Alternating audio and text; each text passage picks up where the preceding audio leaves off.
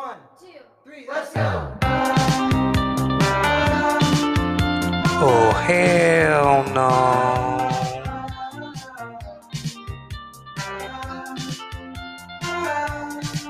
Okay, hai korang. Hari ni korang dengar I lagi, Ajik kat sini. Okay, uh, tak ada hari ni just nak share sikit lah. I just nak share some stories. Uh, I pergi dating, which is uh, incredible if you nampak sehodoh macam I. But yeah, I keluar pergi dating. Uh, I pergi dating hari tu, I pergi dekat Puchong, IOI Mall. Yang Ion Mall yang hamba-hamba tu. Bukan Ion Mall yang baru tu. So, uh, I pergi IOI Mall dengan dia. Kita jumpa dekat this dating app called uh, tak nak beritahu lah, tak dapat sponsor lagi dia siapa kan. So, apa nak beritahu nama orang. So, I basically, I pergi, I jumpa orang ni dari dating app. And this girl was, she was dia mama, but dia, she's a pretty girl. And to be honest, she's a very chatty person lah dalam chat tu kan. So kita chat for few months until I decided I nak bawa dia pergi date. Which is incredible lah untuk I dapat date kan. So I pergi date ni, kita jumpa dekat IOI Mall. And mas masa I nak pergi jumpa dia, I tak bawa I punya lip balm. Sebab I bibir I hitam gila babi. Sebab tu I perlukan lip balm. And last minute I kena beli lip balm kat sana. Which cost around 40 ringgit for a stick of lip balm. But uh, not worth it lah kot. Sebab uh, it was a bad date too. And I tak nak jumpa dia lagi. Sebab tu je. Uh, so basically, uh, kita jumpa dekat IOI Mall. And masa kita jumpa, we went straight to Starbucks. Which is bergetar lah jantung I sebab I tak tak I tak tahu I bawa cukup duit ke tak untuk date ni kan. Sebab you know everything kat Starbucks semua benda mahal gila. Even the tea cost around 10 ringgit I rasa. And tu kira first time and last time lah I buat my own orders untuk Starbucks. Usually orang belanja kan. But uh, kalau korang nak belanja I boleh je. But okay. uh, kita jumpa kat Starbucks and then dia nak order this custom made drink which is I tak kisah dia nak minum apa uh, so I pergi I pergi to the counter buat order and I tunjuk lah gambar yang dia order sebab I tak boleh nak sebut langsung apa benda yang dia order I tak boleh nak ingat pun so I just tunjuk air tu harga dekat RM40 je tahu tak. And I dah keluarkan wallet I, but I tunggu je tau kat counter tu, I pandang balik dia kan. Pas I pandang balik counter, I pandang balik dia. Perempuan ni tak nak bayar ke untuk air dia? Dalam hati I lah macam tu kan. But I bayar sebab I'm a gentleman. Tapi terpaksa lah bayar kan. Nak buat macam mana? So kita borak, borak lama-lama. Semua pasal dia je. Kenapa dia benci uni dia, kenapa dia tak suka lecturer dia, lecturer dia lambatkan ni, itulah, itulah. Tak pernah ada cerita, tak ada cerita baik langsung. Uh, dah borak, borak, habis borak tu, uh, kita nak pergi, kita plan nak pergi Shisha. So, on the way to my car, dia nampak parking lot kosong tau. So dia decided untuk ambil gambar dia. Gambar dia tau, bukan gambar kita berdua, but gambar dia saja. And I jadi photographer. You know, I ada satu pet peeve, benda yang I tak pernah suka is jadi cameraman and kalau sesiapalah yang I nak yang nak couple kat dengan I kan, make sure jangan pas jangan bagi iPhone untuk ambil gambar. Sebab benda tu buat I stress gila. I tak suka jadi ins this so called Instagram boyfriend, dorang kata. I tak nak ambil gambar you dekat parking lot kosong yang tak ada orang. Which is weird. Kenapa kita tak pergi mall ambil gambar, kat sana ada ramai orang kot. Tapi nak pilih dekat this weird parking lot yang kosong, tak ada orang. But kalau ada seorang lalu tu terus spoil gambar you, I tak faham. So and I tak suka macam mana how the girl yang pose untuk ambil gambar, pose sekali je tapi I yang ambil gambar pose berkali-kali tau. I kena cangkung lah, I kena berjengkit lah, I kena baring. Lepas tu bila dah ambil gambar tu, dia tak suka angle tu. Tapi angle tu, the next picture, angle dia beza. Sikit je angle dia. But, tu pun dia tak suka. So, I just lantak lah ambil gambar semua benda from every angle and every position yang boleh lah. Janji ada satu gambar yang okay, dia kata okay, and I nak gerak terus. So, I did that, which is very stressful and memalukan. Uh, so, on the way to Shisha, kita pergi section 15, which is quite far dari Puchong. Uh, dah sampai Shisha. Kebetulan hujan. Lepas tu dia punya makeup start cair tau. And I braid and dia decided untuk basuh muka dia. Bila dia datang balik tu kan, I terasa macam I kena catfish tau. I tak kenal langsung orang ni. All I can kenal is dari muka sebelah dia. Sebelah muka dia lawa, sebelah muka dia nampak macam witch dengan taring, dengan hidung dia tarik ke belakang. Sumpah nampak macam witch.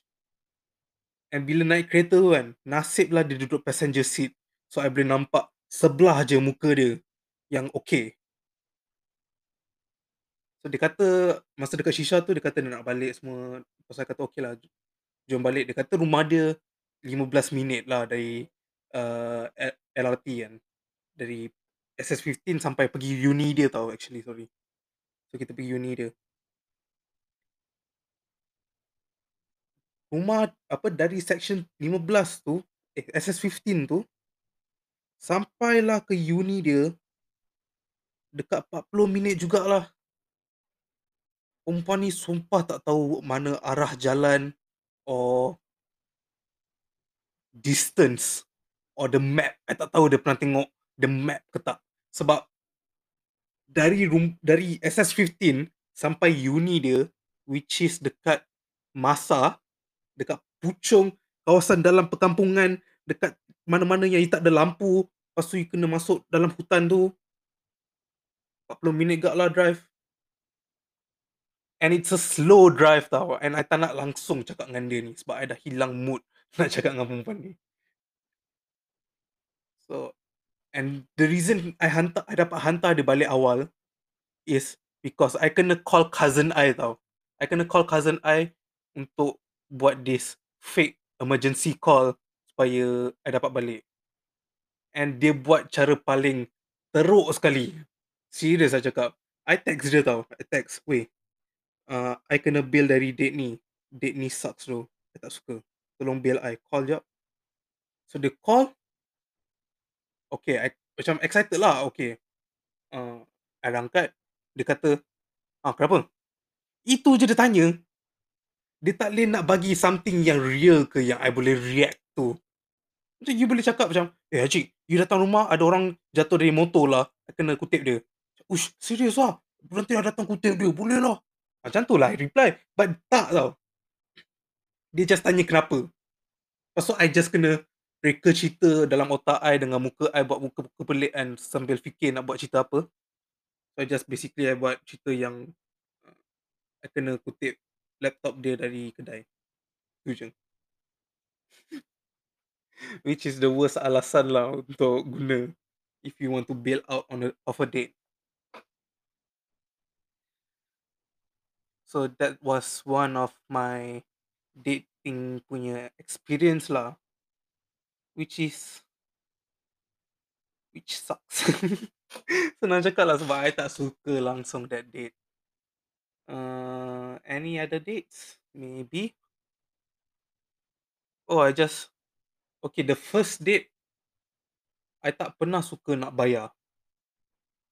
Because because I tak tahu kalau I boleh jumpa you lagi ke tak after this. Because the first date doesn't mean anything sangat tau. Because the first date macam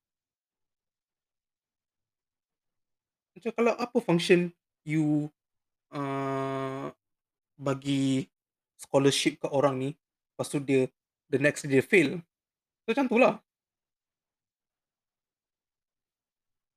Mhm. Okay lah, I bagi tahu one story yang I end up in a good date. So, orang ni I dah kenal lama dah orang ni. Kita dah kawan, but kita kawan dalam uni. Jumpa just dalam kelas je lah. Tak pernah nak lepak ke apa kan.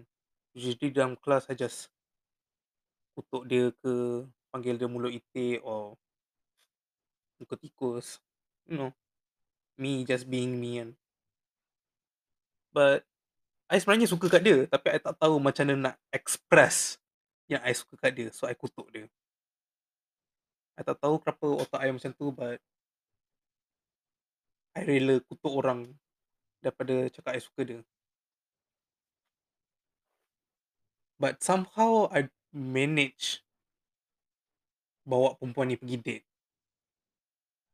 You know, sebab you tak expect macam orang yang you kutuk-kutuk ni semua, you peli-peli dia uh, end up keluar date dengan you kan. But it was a really really good date lah I rasa. Because first I bawa dia pergi ice skating. And then kita pergi tasik. And then we we always watch movie. So I ni very very romantic and good with plans lah bila nak pergi dating kan. Saja nak bagi tahu kalau korang nak date dengan I ke apa kan, mana tahu kan. So So uh, I pergi rumah dia and I sampai kat rumah dia, I terkejut gila. Sebab I tak expect orang yang macam ni boleh duduk dalam rumah macam tu tau. Sebab rumah dia sumpah besar gila. Three stories, uh, semua automated, dia ada gazebo depan rumah. Lepas tu uh, tanah dia besar gila, belakang ada kambing, ayam semua dia bela. So rumah dia betul-betul lawa. And sorry ah, to be honest I tak expect orang macam ni duduk dalam rumah tu lah. But sebab because dia because dia pakai baju macam biasa yang nampak macam simple-simple lah, pakai jeans hitam, blouse, tudung, tu je lah kan. But dia keluar dengan I, she look really nice. So which is a bonus lah. I rasa kalau you dapat macam girlfriend lawa ke apa kan, tu bonus lah I rasa.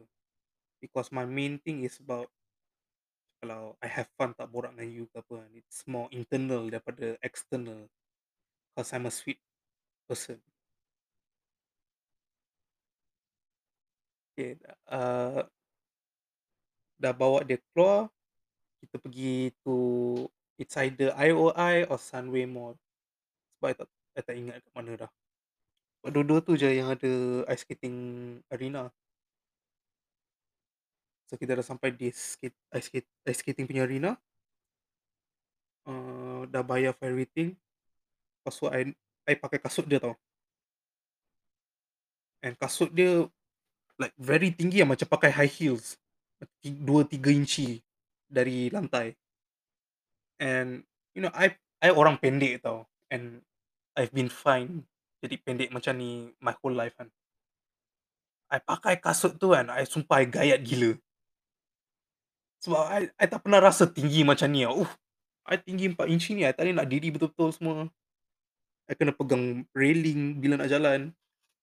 So, on the way pergi to this ice skating punya arena, nak masuk dah.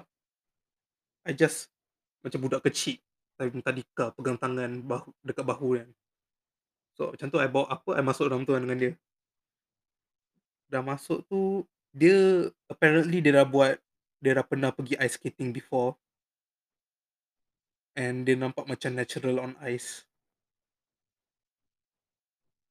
Bukan naturally on ice, natural atas ice skating tu. Okay? I tak nak korang salah faham.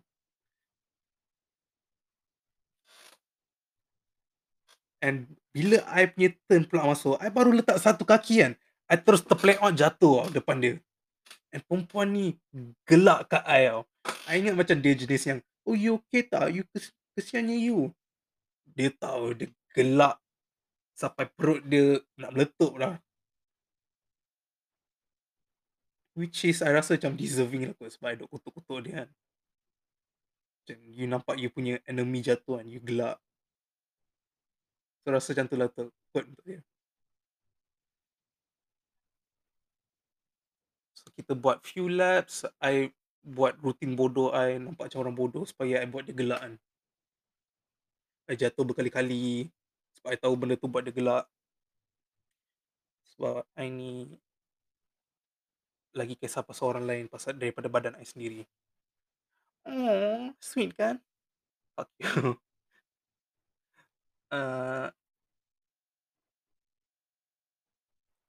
dah habis ice skating ni, kita pergi Tasik. And kita singgah, sempat singgah dekat Jaya Grocer lah sebab perempuan ni ada addiction dengan gula-gula. Dia suka beli gula-gula yang bukan jenis gula-gula yang you jumpa kat 7E tau. Dia suka pergi Jaya Grocer sebab ada gula-gula dari Japan, this weird-weird candies lah yang dia suka makan kan. So dia beli You tahu Bean Boozled tak? So basically dia macam gummy bear Gummy worm lah Yang ada rasa kentut, rasa stokin, rasa blueberry Rasa ketiak orang Macam tu lah So kita pergi lepak kat seat tu Sambil tu kita main benda tu kan Satu hari duk makan Apa Makan benda gula-gula yang And somehow I dapat Semua nasty flavour tau This. Ketiak Stokin Duduk dalam mulut I And benda tu melekat tau. Dia bukan Terus hilang je bau mulut I. Dia tu stay kat dalam mulut I The whole night. And I kena buat muka pelik-pelik Sebab I tak suka apa yang dalam mulut I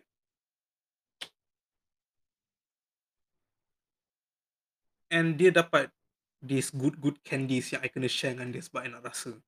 Obviously dia tak nak rasa yang kotor-kotor kan. Tak nak rasa yang Nasty ketiak punya flavour So uh, After that date Habis Pergi Tasik Tengok wayang Lepas kita balik. On the way back For some reason lah Dengan perempuan ni Setiap kali balik Lalu tol Mesti ada problem. It's either I tak jumpa I punya touch and go Or Kereta depan I rosak For some reason And I kena reverse balik keluar. So every time pergi dengan dia Selalu ada problem kat tol.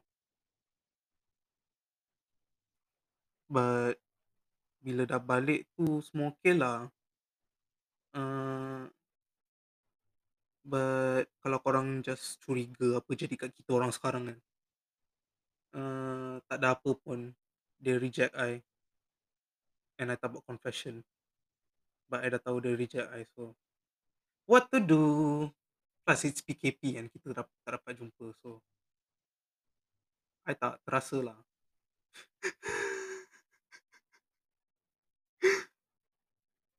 Joking joking. I'm not crying but itulah that's one of the really good dates lah I have yang I ingat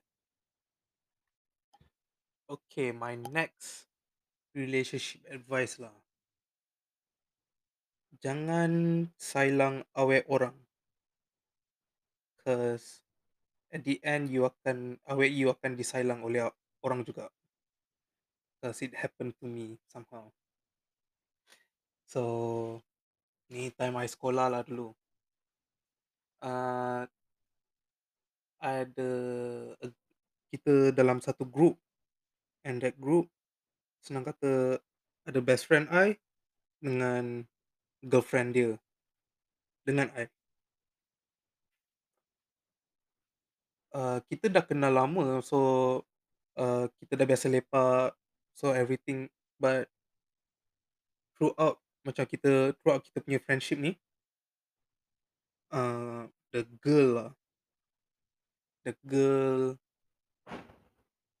dah tak suka my best friend ni. So dia tak tahu cara nak break dengan orang kan. So dia guna I.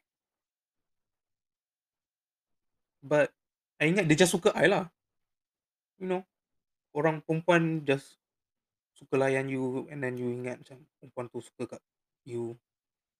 So I thought that happened to me lah. I ingat I I would do I bawa dia pergi jalan-jalan naik kereta time sekolah. Lepas tu kita pergi mall.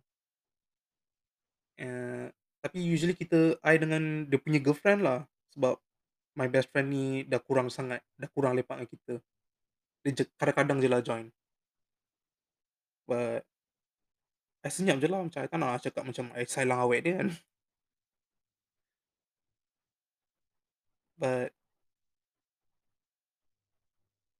somehow without words perempuan ni jadi girlfriend I. And my best friend rasa macam I tikam belakang dia lah sebab of course I did. I want a girlfriend. I dah ada banyak best friend. I nak ada lagi satu best friend kalau daripada girlfriend kan. So dia dah couple dengan I, tak sampai 2 bulan dia break dengan I. And you nak tahu tak macam mana I tahu? Sebab I ingat masa kita couple tu birthday dia dah nak dekat tau. And at that time I selalu lukis, I rajin lukis and I suka. So I ingat I lukis, I ingat for her birthday lah, I ingat I lukis gambar portrait dia atas A3 paper tau. Cuba bayangkan berapa besarnya A3 paper ni. So I dah I, I lukis which takes around 3 weeks. And I excited lah nak bagi dia lukisan I ni kan. Sebab girlfriend I and birthday dia kan. And I letak banyak gila effort kat lukisan ni kan. I ingat I pas dekat dia, dekat kantin tu. And then I just cabut lari je, tak tahu kenapa. Sebab I malu. I takut macam dia kata, eh buruk lah, I tak suka benda ni. And I wish that would happen tau rather than what happened actually. Because I lari and I tengok tau. And I, I dapat lari, I pergi satu satu tempat ni, I sorok and I tengok dia buka this surat lah yang dalam tu ada A3 portrait dia kan. I ingat lagi dia keluarkan. Lepas tu dia tengok. Dia tengok kiri kanan. Lepas tu dia koyakkan, you tahu tak? Oh my god, dia koyakkan. I put, I tengah sorok dalam kelas tu. I nangis, you tahu tak? I nangis dalam kelas orang. Lepas tu loceng habis, I stay je dalam kelas orang tu. Lepas tu orang tanya, kau kenapa? Kenapa kau sedih? I senyap je pasal masuk kelas saya sendiri. But that day, oh my god. Cuba bayangkan your effort. Three weeks punya effort for something special untuk dia on her special day kan. Lepas tu dia koyakkan depan muka you. Oh. Itulah. And I and lama-lama kan dah dah makin tua ni I perasan lah yang dia sebenarnya gunakan I untuk break dengan best friend I. So, bila sekarang I jumpa balik best friend I ni kan, sumpah awkward gila sebab dia kerja dekat mall and I selalu pergi mall tu. Kadang-kadang lalu lah, lalu lepas tu dia nak ajak I makan apa kan, lepas tu tiba ada sekali tu dia ajak I makan, lepas tu dia start borak, "Eh, kau ingat tak time kau rampas awet aku?" Macam, aduh, tak ingat, aku tak tahu kau cakap pasal cerita apa ni. Sumpah dia awkward gila doh. Dia berdendam dengan I. So, basically jangan silang awet orang lah sebab I selalu bila orang silang-silang ni kan or ada relationship problem kan, I akan share this one story about damsel in distress dengan naga. Korang tahu kan yang cerita yang, uh, perempuan tersangkut dalam tower, lepas tu dia jerit-jerit and tower tu kena jaga dengan naga, lepas tu ada this knight in shining armour datang tikam naga tu, lepas tu dia selamatkan princess tu kan? So, basically dalam cerita tu I ni knight in shining armour. I bukan kata sebab I ni hero ke apa, tapi I acah-acah hero. Because the damsel in distress tu, yang princess tu yang menjerit melalak tu kan, dia melalak for no reason dah sebenarnya. Dia duduk dalam tower yang selamat, yang tak ada orang boleh kacau dia, dia ada peti sejuk, dia ada makanan, dia ada TV, dia ada Netflix, semua dalam tower dia. Lepas tu dia ada naga yang jaga dia. So, perempuan tu kira dah set lah, dah okey lah, tak ada lah sebenarnya dia nak ngadu atau nak break dengan lelaki tu kan. And in that story tu, my best friend is the naga. So you know, I ingat I hero, I ingat dia punya boyfriend sebenarnya jahat, tak suka dia. And I blasah boyfriend dia. Tak ada I blasah, I just curi je. I just curi the princess macam Mario. So, that's the story lah how I got my heart for the first time and macam tu je hilang.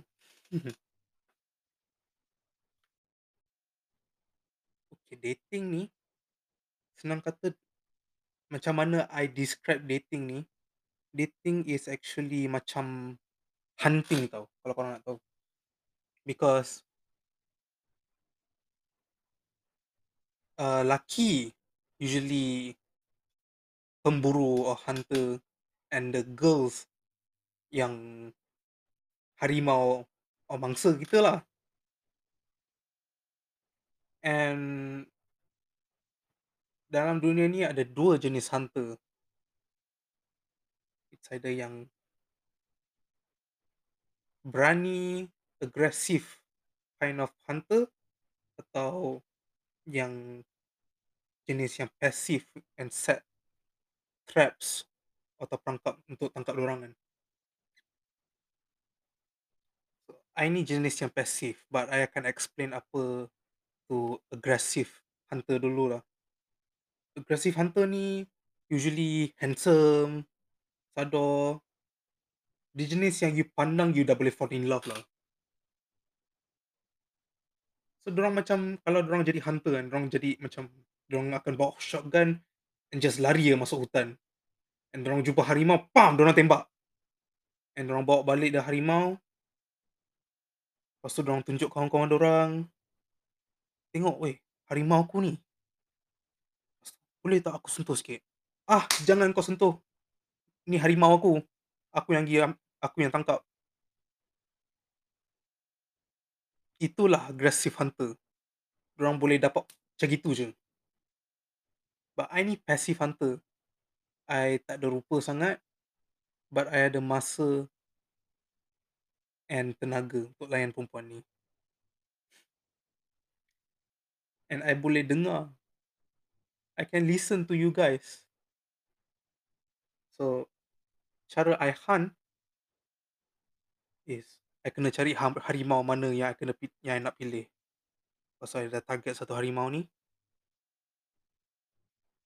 I kena pergi ke harimau tu. Lepas tu kena tanya harimau, "Harimau suka apa harimau? Nak makan apa?" Oh, I kena belikan dia boba untuk harimau ni. Lepas tu I kena I kena dengar apa dia punya cerita, apa yang dia nak complain. Lepas tu bila harimau ni dah selesa, dia dah beran dia dah selalu datang kat I, dia baring atas paha I, lepas tu I belai-belai dia sampai dia tidur kan. Bila dia nak tidur tu, bil bila betul-betul dia selesa dengan I kan, time tu I patah kala dia, macam tu. Macam tu I dapat I punya harimau, okay. I kena bagi masa and telinga I untuk dia complain. Sebab tu je cara I boleh ngorat harimau-harimau ni.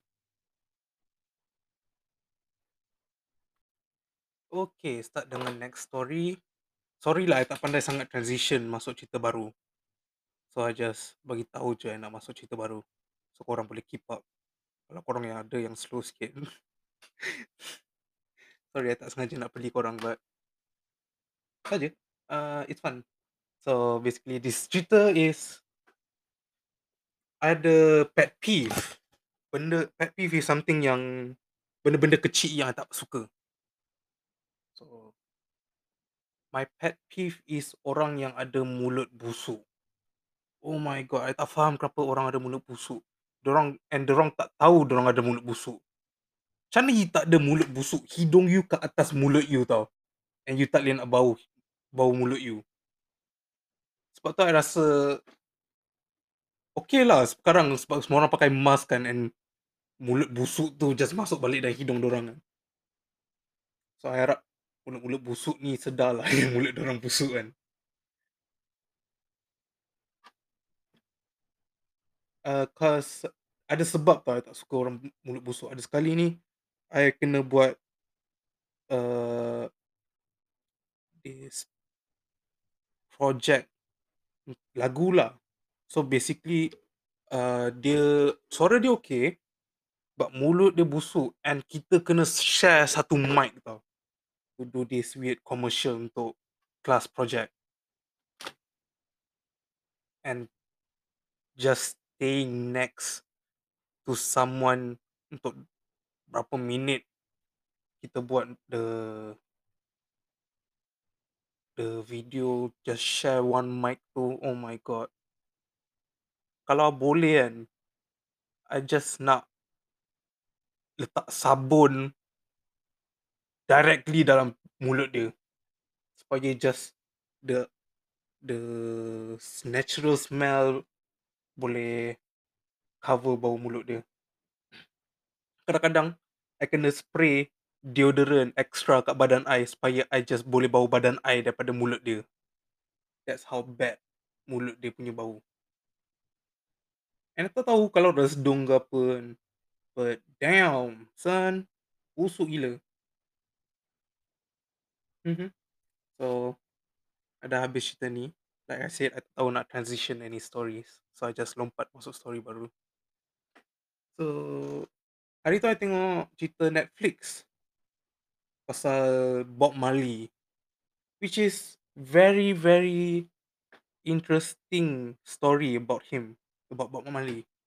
Because uh, if you guys tak tahu lah in the situation in Jamaica during that time, the government is more to like military punya kind of macam ada this dictator lah in that country kan. Basically, uh, the people are dying, people kena bunuh dengan government and there's a lot of gangsterism. And the gangsterism there kat sana, dorang gabung forces. Bergabung bercantum, meletup bom. Bergabung dengan government. So kira it's a stressful and ugly situation lah to live in because orang mati just on the streets. So Bob Marley is from that kind of oppression. So dia nak cuba bangunkan negara dia from through music. So dia guna dia punya music to influence people, and when he started up making songs dia tak fikir pun any political views, it's just him having fun buat lagu kan. But kalau you nampak oppression, you nampak orang mati setiap hari, you nampak orang kena pukul by police or gangsters it sets something in that person untuk throw dia punya voice to the people supaya orang tahu yang that this is not right, this oppression is not healthy for us. No oppression is healthy for us actually. So Bob Marley from that kind of oppression, dia tukar dia punya lagu jadi more to this political kind of view. Kalau korang tak tahu any songs of Bob Marley, uh, some songs like Buffalo Soldier or Red Race is more political kind of song. But bila dia dah bila Bob Marley dah jadi famous ni, the government perlukan Bob Marley. So kira ada dua parti dalam government tu. Macam kira BN dengan UMNO lah macam tu lah. Eh PAS dengan UMNO lah macam tu. But super gangster lah. Uh, so orang perlukan Bob Marley untuk dapat undi of votes dari rakyat kan. But the rakyat tak suka the government. So orang perlukan Bob Marley untuk uh, supaya minta orang vote lah. So ada this one time dia buat one event. I tak ingat apa nama the festival. But basically Bob Marley eh bukan basically lah uh, throughout the process of the event uh, Bob Marley kena tembak from one of these parties lah so after the shooting Bob Marley agak-agak takut lah nak pergi buat this event sebab takut dia kena bunuh dengan orang lain or the party nak cuba complot nak bunuh dia. So dia takut lah but slowly orang hasut dia and dia sedar lah yang oh aku kena buat something supaya uh, orang tahu yang aku ni survivor of a gun slaughter kan. So dia dah dia pergi to the event, dia buat the event, dia nyanyi few songs and at the end of the event dia tunjuk to the crowds kat mana dia kena tembak. So orang rakyat or, apa rakyat Jamaica ni dia tengok Bob Marley as a superhero lah macam dia kena tembak oh dia tak mati doh. Serius lah mamat ni kena tembak hidup lagi. Macam tu lah. But after the event, Bob Marley decided untuk pergi UK. Kenapa?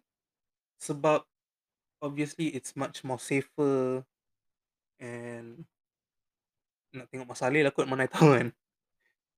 Uh, so dia dekat UK, dia absorb this new culture. Dia tengok polis kat sana tak pegang pistol, orang kat sana semua layan dia baik, tak ada orang nak gaduh in front of people or gaduh depan public or any government buat isu. So it benda tu ubahlah Bob Marley kan jadi this sort of patriot untuk balik semula ke Jamaica and selamatkan orang-orang kat sana. Tapi the process lama lah sebab you know you dah absorb the culture kat sana, you suka kat sana. But meanwhile uh, orang-orang dalam Jamaica after the event semua benda jadi lagi teruk. the killing makin naik, uh, gangsterism makin naik. So for the next voting dia kena panggil balik Bob Marley untuk balik ke Jamaica supaya nak panggil rakyat-rakyat untuk buat voting semua kan. So dia guna one a few of this gangster group yang betul-betul rapat dengan Bob Marley. Meaning rapat as kawan lah. Uh, pergi jemput job jemput Bob Marley balik ke Jamaica. But before orang buat benda tu, the government, presiden orang lah masukkan gangster ketua-ketua gangster dalam penjara yang sama. Which is not normal lah in orang punya society. Sebab we tak boleh nak campurkan ketua gangster sebelah dengan ketua gangster lain sebelah ni kan. Tapi orang buat benda tu. And it turned out yang orang memang ajak nak apa nak bawa balik Bob Marley lah. So the gangster-gangster ni jemput orang jemput si Bob Marley ni kat sana untuk bawa balik ke Jamaica. So dorang berjaya lah, dorang dapat lah bawa balik si Bob Marley ni balik kan. And after Bob Marley balik, dorang kata dorang nak buat this big peace event. Meaning tak ada gaduh, the government and the party politics and gangster semua aman lah in one festival in satu area which is not normal. So dorang bawa Bob Marley dengan alat-alat muzik dia balik, dia bawa speaker semua balik. Bob Marley perform. And at the end of the performance, dia ajak dua ketua parti politik ni. Dua apa dua parti politik ni bermusuh lah, dorang tak suka each other. But Bob Marley somehow dapat bawa orang-orang ni berjabat tangan, bersalam depan stage, depan semua orang supaya orang nampak yang dorang ni dah okay. But before dorang dapat naik on the stage, dorang agak-agak macam takut lah nak naik atas stage kan. Sebab takut bila seorang naik awal sangat, seorang mati ke, macam tu lah kan. But tak ada benda tu jadi. So the event was a beautiful event yang was meant for peace. Tapi in the event of peace, you tak dapat as much money except for event of war. You know? So apparently the two politics and the gangster sebenarnya bawa Bob Marley balik but Bob Marley tak tahu yang dalam speaker or the alat-alat muzik semua tu ada pistol and guns and weapons yang orang sorok dalam speaker tu tau. Bob Marley tak tahu semua benda ni. And slowly orang perasan apa after after Bob Marley mati orang baru tahulah yang sebenarnya dua-dua gangster ni apa dua-dua parti politik ni uh, nak ambil orang punya nak ambil pistol atau senjata just untuk equip orang je yang dari Amerika. Which is a sad ending lah. But through Bob Marley punya music, people throughout the world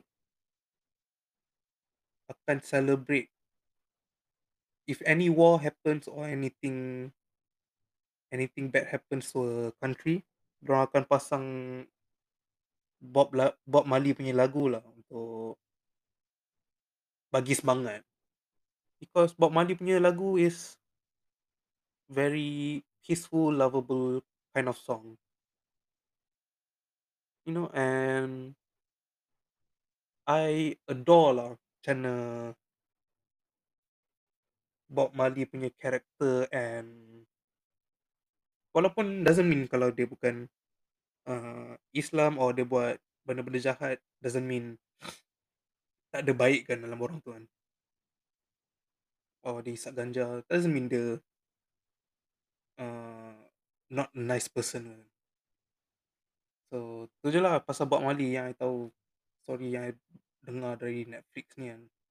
I harap I explain cerita ni elok lah kat korang supaya korang macam tak confused. Kalau apa-apa korang just pergi tengok lah, belilah Netflix. You know? Cause it's a good story lah for the people?